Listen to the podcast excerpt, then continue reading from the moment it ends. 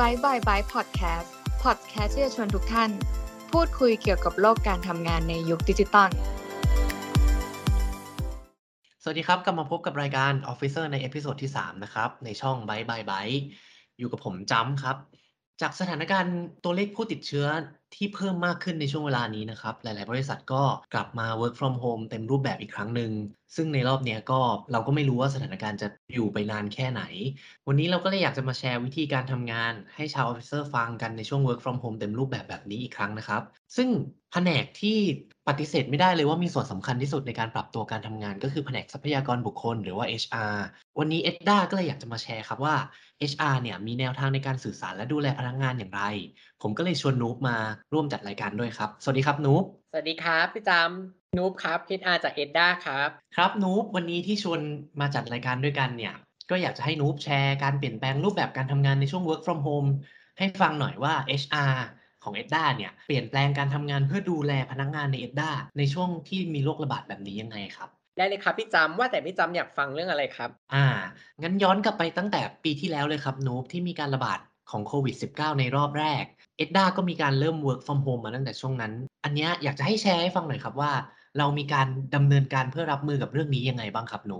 อืม ตั้งแต่โควิดระบาดรอบแรกนะครับ ช่วงต้นปี 2020 ครับ ถ้าจำกันได้ หลายคนอาจจะมีทั้งอาการตื่นตุกตื่นกลัวและสับสนในข้อมูลต่างๆ กับครับ เนื่องจากมันเป็นโรคอุบัติใหม่เนาะแล้วก็เอ็ดด้าเองอะครับ ได้รับมือโดยการจัดตั้งคณะการคณะทำงานโควิดขึ้นมาครับ ที่จะมีหน้าที่ในการดำเนินงานและประสานงานกับ HR และหัวหน้าฝ่ายทุกฝ่ายครับ โดยคณะทำงานชุดนี้จะทำหน้าที่ในการ Verify ข้อมูลครับพี่จำยืนยันข้อมูลจากหน่วยงานต่างๆครับเพื่อป้องกันการสื่อสารฟิกนิวให้กับพนักงานครับ อันนี้คือสิ่งแรกเลยครับที่เอ็ดด้าได้จัดทำขึ้นมาครับอืมก็คือเราตั้งคณะทำงานโควิด -19 ขึ้นมา เพื่อตรวจสอบข่าวสารที่ถูกต้อง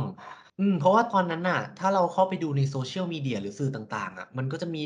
ข่าวเต็มไปหมด ทั้งตรงนั้นมีการแพร่เชื้อแล้ว ตรงนี้มีคนติดแล้วเชื้อมีการกลายพันธุ์ ซึ่งข้อมูลมันมีทั้งจริงและไม่จริง คณะทำงานเนี้ยก็เลยจะมาประสานงานกับ HR เพื่อช่วยเหลือนะครับ ซึ่งตรงเนี้ย HR ก็จะทำงานใกล้ชิดกับคณะทำงานโควิด -19 นี้เนาะแล้วหลังจากนั้นเรามีหลักการดำเนินการยังไงต่อไปครับนุหลังจากมีการระบาดเฟสแรกในประเทศไทยครับ สิ่งที่ HR แล้วก็คณะโควิดโควิด -19 นะครับของ ETDA ทำเป็นอย่างแรกเลยครับ ก็คือการแบ่งทีมการทำงานออกเป็นทีม A และทีม B ครับพี่จำเพื่อลดความหนาแน่นของพนักงานที่จะมาทำงานในออฟฟิศครับ โดยการแบ่งทีมจะใช้หลักการก็คือ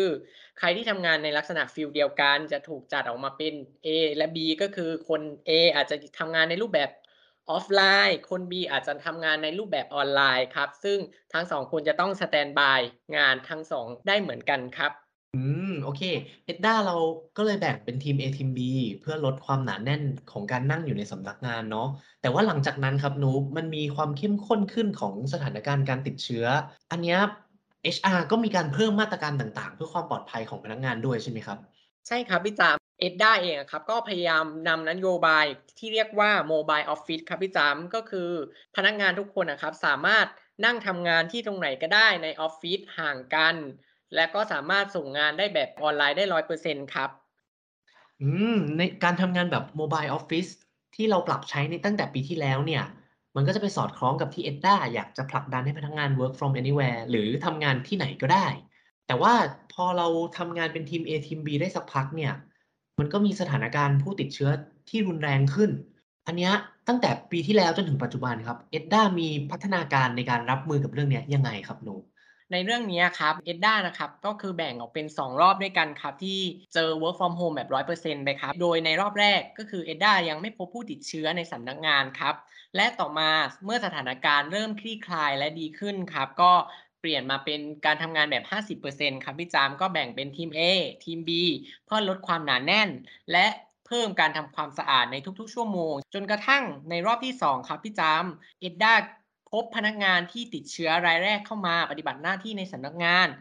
ทำให้การทำงานของคณะโควิด และก็ HR ครับก็มีขั้นตอนการต่างๆ ที่ตั้งไว้เพื่อรองรับกรณีนี้อยู่เหมือนกันครับ ก็คือการแจ้งคณะทำงานโควิด กรณีพบการติดเชื้อและการแบ่งกลุ่มความเสี่ยงของพนักงานครับพี่จำอืมก็คือ แล้วเราแบ่งกลุ่มความเสี่ยงของพนักงานยังไงครับ ใช้เกณฑ์แบบไหนเอ็ดด้าเองอะครับได้แบ่งกลุ่ม ความเสี่ยงออกเป็น 4 กลุ่มครับพี่จาม โดย 1 สีแดงคือผู้ติดเชื้อครับ 2 กลุ่มสีส้มคือกลุ่มผู้สัมผัสผู้ติดเชื้อ หรือผู้มีความเสี่ยงสูงนั่นเอง แล้วก็ 3 คือกลุ่มสีเหลือง คือกลุ่มผู้สัมผัสผู้มีความเสี่ยงสูง และ 4 คือกลุ่มสีเขียว คือกลุ่มที่ไม่มีความเสี่ยงครับพี่จามอืมพูดถึงความใกล้ชิด อันนี้เรามีเกณฑ์บอกไหมว่า ต้องใกล้ชิดแค่ไหน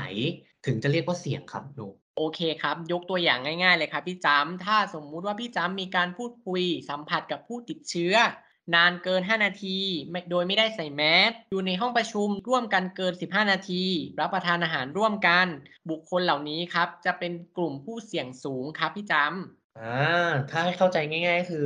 คนที่ นั่งอยู่ใกล้กันหรือยืนคุยกันโดยที่ไม่ได้ใส่หน้ากากประมาณนี้ไหมครับหนูใช่ครับพี่จาม โดยตรงนี้แหละครับพี่จามนุมมองว่าการที่เรามีโมบายออฟฟิศอะครับมันช่วยลดความหนาแน่นของกลุ่ม ผู้ที่อยู่ในกลุ่มเสี่ยงสูงของเอ็ดด้าได้เยอะเลยครับ โดยแบบเมื่อเอ็ดด้าพบว่ามีผู้ติดเชื้อครับเราพบว่ากลุ่มที่อยู่ในกลุ่มเสี่ยงสูงอะครับมีเพียง 10 คนเท่านั้นเอง เนื่องจากเรามีนโยบายโมบายออฟฟิศครับพี่จามทำให้กลุ่มผู้เสี่ยงสูงอะมันลดลง เพราะเราไม่ได้ทำงานอยู่ในสำนักหรือว่าในกลุ่มที่สโคปใกล้เคียงกันในปริมาณเยอะๆครับพี่จำอ่านี่คือประโยชน์ของการที่ลดความหนาแน่นของพนักงานเนาะมันก็จะทำให้คนไม่เสี่ยงหรือเสี่ยงน้อยลงมากเลย ถูกเลยครับ เนื่องจากเอ็ดด้าเนาะเมื่อก่อนเราทำงานแบบนั่งโต๊ะ แต่ละสำนักมีเพื่อนร่วมงานเยอะเลย นั่งใกล้ๆกันอะไรอย่างนี้ แล้วอีกอย่างระบบแอร์ก็ยังเป็นระบบแอร์รวมอีกครับทำให้มันมีความเสี่ยงเนาะ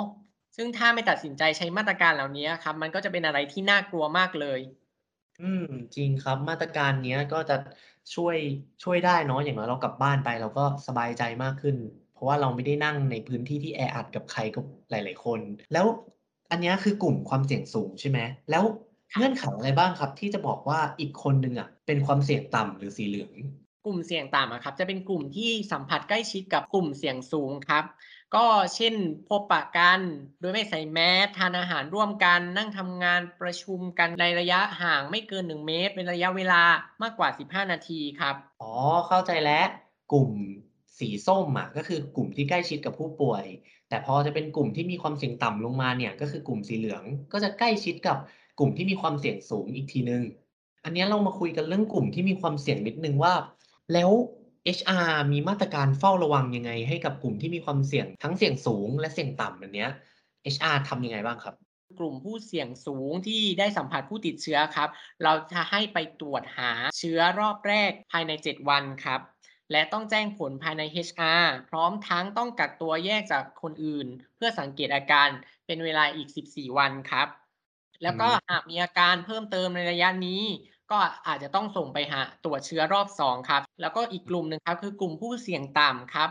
ก็จะให้กักตัวอยู่บ้าน 14 วันครับ เพื่อดูอาการ แล้วก็ในกลุ่มนี้เราอาจจะยังไม่บังคับให้ไปตรวจก่อนครับอ่าพอพอ HR แบ่งกลุ่มแล้วได้รายชื่อคนที่เสี่ยงแบบนี้แล้วอะ HR ต้องติดตามเขาต่อไหมครับที่เอ็ดด้าเองครับ HR เราจะติดตามพนักงานทุกท่านอยู่แล้วครับ เพื่อกรอกดูข้อมูลออนไลน์เนาะ ว่าในแต่ละวันนะครับเขามีอาการไอเจ็บคอ มีน้ำมูกหรือท้องเสียมีไข้หรือเปล่าครับพี่จำอ๋อ นี่ก็เป็นกระบวนการ digitalization แบบหนึ่งนะครับ ก็คือการประเมินความเสี่ยงของพนักงานด้วยการกรอกข้อมูลออนไลน์ แล้วทีเนี้ยครับ ผู้ที่มีความเสี่ยงสูงเนี้ย HR ของ EDDA มีการให้ความช่วยเหลือ หรือดูแลเขายังไงบ้างครับ ครับในสำหรับผู้ที่มีการเสี่ยงสูงครับทางคณะทำงานโควิด HR และคณะกรรมการสวัสดิการนะครับ ได้พิจารณาเห็นแล้วว่ามีความสำคัญที่จะต้องไปตรวจหาเชื้อครับ โดยทาง EDDA เองครับได้สนับสนุนค่าใช้จ่ายทั้งหมดครับสำหรับผู้ที่สัมผัสเสี่ยงสูงครับ ให้สามารถไปตรวจหาเชื้อได้จากทั้งทางโรงพยาบาลเอกชน และโรงพยาบาลรัฐเลยครับพี่จำอ๋อพอเรากำหนดเกณฑ์ชัดเจนตั้งแต่แรกเนาะเราก็จะสามารถแบ่ง ประเภทพนักงานได้ แล้วทีเนี้ยเราก็จะรู้แล้วว่า ใครที่จะได้รับการสนับสนุนค่าตรวจจาก EDDA เนาะใช่ครับ เราก็พยายามดูแลให้ทุกกลุ่มได้อย่างทั่วถึงเลยครับอ่าอันเนี้ยเราเราเคลียร์แล้วว่ามีกลุ่มความเสี่ยงทั้งสูงต่ำแล้วก็ไม่เสี่ยงเลย เรามาคุยกันเรื่องพนักงานที่ติดเชื้อกันบ้างว่า แล้วเอ็ดด้าดูแลพนักงานที่ติดเชื้อยังไงครับ อืม อันนี้ถือว่าเป็นโจทย์หนักเหมือนกันครับพี่จำสำหรับผู้ติดเชื้อเนาะเมื่อทาง HR หรือว่าคณะทำงานทราบข่าวของผู้ติดเชื้อแล้วอะครับ ด้วยความที่ EDDA เองอะครับ เรามีกรมธรรม์กลุ่มอยู่แล้วที่ให้กับพนักงานทุกท่านของ EDDA เอง ดังนั้นเมื่อพนักงานติดเชื้อปุ๊บสามารถประสานกับทางโรงพยาบาลได้เลยครับ ว่าเรามีกรมธรรม์ซึ่งกรมธรรม์เหล่านี้ก็จะดูแลค่ารักษาพยาบาลเบื้องต้นก็ค่อนข้างจะ ได้เกือบหมดแล้วล่ะครับ แต่ถ้าหากค่าใช้จ่ายส่วนนี้มันยังมีส่วนเกินอยู่ครับ เนื่องจากโควิดเองมันเป็นโรคระบาดเนาะทางทางรัฐบาลเองครับ ก็จะรับผิดชอบโดยมีสิทธิ์หนึ่งที่เรียกว่าสิทธิ์ UCEP ครับ ที่จะมา absorb ค่าใช้จ่ายส่วนนี้ครับ ต่อจากทางประกันเองครับทำให้พนักงานของเราทุกคนที่ติดเชื้อ ไม่จำเป็นต้องสำรองจ่ายค่ารักษาพยาบาลใด ๆ เลยครับพี่จำอาขยาย ความให้ Officer ที่ฟังกันอยู่นิดนึงนะครับ ว่าสิทธิ์ UCEP นะครับก็คือ UCEP เนี่ยก็คือสิทธิ์การรักษาตามนโยบายของรัฐบาล ที่เขาจะดูแลผู้ป่วยฉุกเฉินในสถานการณ์วิกฤต ซึ่งปัจจุบันนะครับโควิด -19 เนี่ยก็ถือว่าเป็นโรคร้ายแรงที่อยู่ในกลุ่มนี้นะครับ ก็เลยจะได้รับการดูแลจากรัฐบาล แต่ว่าออฟฟิเซอร์ของเราเนี่ยก่อนที่เราจะไปถึงการใช้สิทธิ์ UCEP เนี่ยอาจจะต้องลอง ปรึกษากับ HR ของหน่วยงานหรือบริษัทที่คุณอยู่ก่อนนะครับว่าปัจจุบันเนี่ยมีประกันสุขภาพ สวัสดิการการดูแลขององค์กรเนี่ยเป็นอัตราใดหรือเท่าไหร่บ้าง มันก็จะแยกออกเป็นผู้ป่วยทั่วไปภายใน ผู้ป่วยทั่วไปภายนอก แล้วโควิดเนี้ยครับนุ๊กถือว่าเป็นผู้ป่วยประเภทไหนครับครับด้วยการรักษาโควิดอะครับ ทุกคนจะต้อง admit เข้าโรงพยาบาลครับ ก็จะตีได้ว่าเป็นผู้ป่วยในครับ อืม แล้วถ้าเป็นเคสที่ป่วยหนักๆอย่างเงี้ยครับ ถ้าเป็นเคสที่ป่วยหนักๆครับ อาจจะต้องเข้า ICU หรืออะไรอย่างเงี้ครับ ก็จะต้องถ้าส่วนตัวของ EDDA เองครับ ก็จะเป็นไปตามเงื่อนไขของกรมธรรม์ครับ แต่ได้ได้ทราบมาว่าก็ทางรัฐบาลก็จะดูแลแม้กระทั่งเข้า ICU รัฐบาลก็ดูแลค่าใช้จ่ายส่วนนี้เหมือนกันครับอืมก็คือหลังจากที่เราคุยกับ HR แล้ว ว่าเรามีการประกันสุขภาพแบบนี้ มีการดูแลแบบนี้จากบริษัท แต่ถ้าเกิด มันเป็นการประกันที่ได้สิทธิ์คุ้มครองไม่เยอะมากหรือไม่มีเลยเนี่ย ตรงเนี้ยรัฐบาลก็จะเข้ามาช่วยดูแลอีกทีใช่ไหมครับนุ๊ก?ใช่ครับรัฐบาลก็จะต้องมาช่วยดูแลส่วนนี้อีกทีครับ เพราะอย่างที่กล่าวมาก็คือโควิดเป็นโรคระบาดครับ รัฐบาลจะต้องรับผิดชอบครับ อืมอะอันเนี้ยก็คือเรื่องที่คนกังวลแล้วก็เป็นสาเหตุหลักเนาะที่ทำให้เรา work from home แต่การ work from home มันมีมากกว่านั้นครับ มันจะมีเรื่องของการทำงาน อันเนี้ยนุ๊กแชร์ให้ฟังหน่อยครับว่า เอ็ดด้าเราอะปรับปรุงการทำงานไปในแบบไหนบ้างครับ?โอ้ต้องพูดได้เลยว่าเอ็ดด้ามีการปรับปรุงการทำงาน หลังจากในรูปแบบ work from home เนี่ยครับเยอะมากแล้วก็ปรับรูปแบบการทำงานเป็นออนไลน์อะครับ เกือบ100%เกือบทุกฟังก์ชันเลยครับพี่จำ โดยแนวทางการทำงานของ EDDA เองอะครับที่หลักๆเลยที่เราแทบที่เราเจอกันก็คือ การทำการจัดซื้อจัดจ้างการเบิกสวัสดิการอะไรพวกเนี้ยครับหรือแม้แต่กระทั่งการประชุมเองอะครับ เราทำเป็นรูปแบบออนไลน์100%ทั้งหมดเลยครับตอนนี้อ๋อ อย่างงี้ก็คือจะไปสอดคล้องกับไอเดียของการเป็น HR Digitalization เนาะถูกต้องเลยครับพี่จำอืมแล้วที่นุ๊กบอกว่า HR เนี่ยนอกจากเบิกสวัสดิการดูแลพนักงานแล้ว มีการปรับการทำงานด้วยเนาะ อันเนี้ยเรามีการเอาเครื่องมืออะไรมาช่วยบ้างครับ?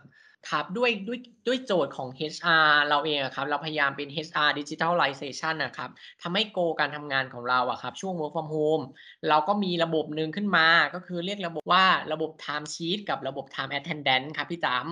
อืม อ่า2ชื่อแล้ว Time Sheet แล้วก็ Time Attendance 2ระบบนี้นุ๊กเล่าให้ฟังเพิ่มนิดหนึ่งครับว่าแต่ละระบบทำงานยังไงต่างกันยังไงครับ? ครับได้เลยครับพี่จำก็คือ 1 ระบบ Time Attendance นะครับ เป็นระบบที่ให้พนักงานเข้ามา clock in เพื่อลงเวลาเข้างานครับ แล้วก็ clock out เพื่อลงเวลาออกงานครับ ก็เรียกว่าเป็นการ tracking การเวลาทำงานของพนักงานแล้วกันครับ และในส่วนที่ 2 ก็คือระบบ Time Sheet ครับพี่จำจะเป็นระบบที่ให้เราอะให้พนักงานทุกคนคนอะครับไปคีย์ว่าในแต่ละวันอะครับ เราได้ทำงานอะไรบ้าง deliver output อะไรบ้างครับ เพื่อจะได้สามารถ ได้รับรู้ว่าได้ทำงานที่ได้รับมอบหมายแล้วหรือยังทำงานไปได้กี่เปอร์เซ็นต์แล้วครับพี่จำอันนี้เล่าให้ผู้ฟังฟังเพิ่มนิดนึงครับว่าเนื่องจาก EDDA เป็นหน่วยงานภาครัฐนะครับ เราก็อยู่ภายใต้ระเบียบที่กำหนดให้พนักงานน่ะทำงานให้ครบชจำนวนชั่วโมงที่กำหนดไว้นะครับ เราจึงได้ใช้เครื่องมือที่เรียกว่า Time Attendance เนี่ยเข้ามาช่วยพนักงานนับเวลา ส่วน Time Sheet เนี่ย ก็จะใช้ช่วยพนักงานในการดูว่าสิ่งที่ตัวเองทำอยู่เนี่ยสามารถตอบโจทย์ใดขององค์กรได้ ตรงเนี้ยอาจจะไม่ใช่เครื่องมือทั้งหมดที่เรามีใช่ไหมครับนุ๊กเรายังมีอีก?ใช่ครับเรายังมีเครื่องมือนอกจากนี้ครับ เช่น เครื่องมือที่ใช้ในการรองรับการทำงานรูปแบบออนไลน์ที่แบบคลาสสิกเลยก็คือ เช่น อีเมลที่ใช้ติดต่อประสานงาน หรือระบบ Cloud Service ที่เราใช้ในการฝากไฟล์ต่างๆ หรือแม้กระทั่งระบบที่ Edda create ขึ้นมานะครับก็คือระบบ e-signature ก็คือการลงนามรับรองเอกสารต่างๆ ครับ โดยที่เราไม่ต้องไปเซ็นเอกสารตัวจริงเลยครับ อืม อันนี้ก็ทุกทุกบริษัทก็คงเคยใช้อีเมลเนาะแบบที่นุบอกว่าคลาสสิกอยู่แล้ว แล้ว Cloud Service เนี่ยหลังๆ ก็เห็นว่าหลายๆ องค์กรก็ปรับใช้นะครับ เอามาฝากไฟล์ออนไลน์ แล้วก็สามารถลดความเสี่ยงในการไฟล์หาย แล้วก็แก้ไฟล์งานไปพร้อมกันได้ด้วย แต่อย่าง e-signature เนี่ย อันนี้เราอาจจะยังไม่ค่อยเห็นกันเท่าไหร่ใช่ไหมครับนุ๊ก ใช่ครับ e-signature อาจจะเป็นระบบเฉพาะนิดหนึ่งครับ ครับ แล้วโดยรวมๆของการทำงานแบบเนี้ย เราเรียกว่าอะไรครับนุ๊กที่ Edda เองครับ เรียกระบบเลยเหล่านี้รวมๆกันว่า e-office ครับ ก็คือเป็นระบบที่ Edda เองอะได้พัฒนาแล้วก็นำมาใช้อย่างต่อเนื่องอยู่แล้วครับ นอกจากนี้อะครับ Edda ยังมีอีกอย่างหนึ่งก็คือระบบสารบัญด้วยครับระบบสารบัญออนไลน์เนื่องจากเราเป็นหน่วยงานรัฐเนาะเรามีการต้องลงสารบัญอะไรพวกนี้ครับเราก็ได้ปรับรูปแบบสารบัญเนี่ยครับเป็นออนไลน์ทั้งหมดครับเพื่อง่ายต่อการใช้งานมากขึ้นครับอันนี้ก็แชร์ให้ผู้ผู้ฟังทราบนิดนึงนะครับ ว่าเนื่องจากระบบของราชการไทยเนี่ยยัง ดำเนินการด้วยระบบของเอกสารอยู่ เพราะฉะนั้นมันก็จะมีขั้นตอนของการส่งเอกสาร พอเราออกแบบ e-office ตรงนี้มาได้เนี่ยก็จะช่วยลดขั้นตอนของการที่จะต้องส่งเอกสารครับ เพราะว่าเราสามารถใช้สื่ออิเล็กทรอนิกส์ส่งเอกสารให้กันได้ทางออนไลน์เลย แล้วนอกจากนี้ครับ e-office เนี่ยมันยังช่วยเรื่องการจัดเทมเพลตให้ใช้งานง่ายขึ้นได้ด้วย ซึ่งขั้นตอนพวกนี้มันก็จะช่วยให้เราประหยัดเวลาได้ ไม่ต้องมานั่งจัดหน้าอะไรเยอะแยะใช่ไหมครับนุ๊ ใช่ครับ มันช่วยทำให้เราสะดวกสบายในการจัดทำเอกสารทางราชการดีกว่าครับ อื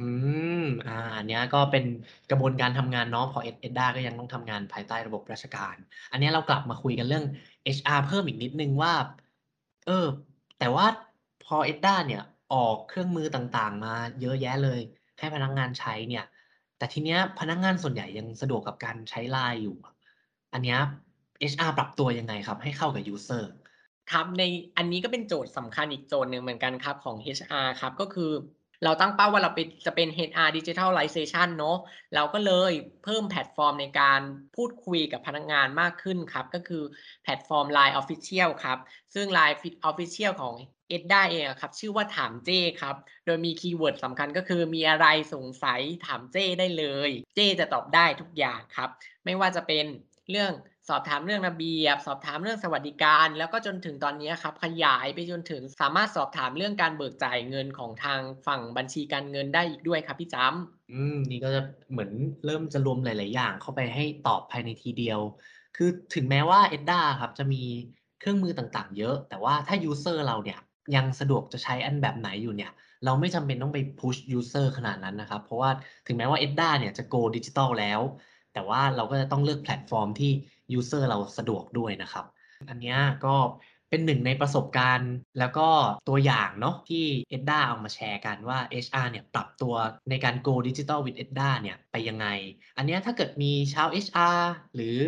มีชาวออฟฟิศคนไหนที่ฟังอยู่แล้วก็มีโอกาสที่นำเสนอหรือเอาไปลองปรับใช้กันได้นะครับ หรือว่าเอามาแชร์กันใน Facebook Edda Thailand ก็ได้ว่าคุณมีแนวทางการปรับตัวยังไงหลังจากที่ได้รับฟัง EP นี้ไปแล้ว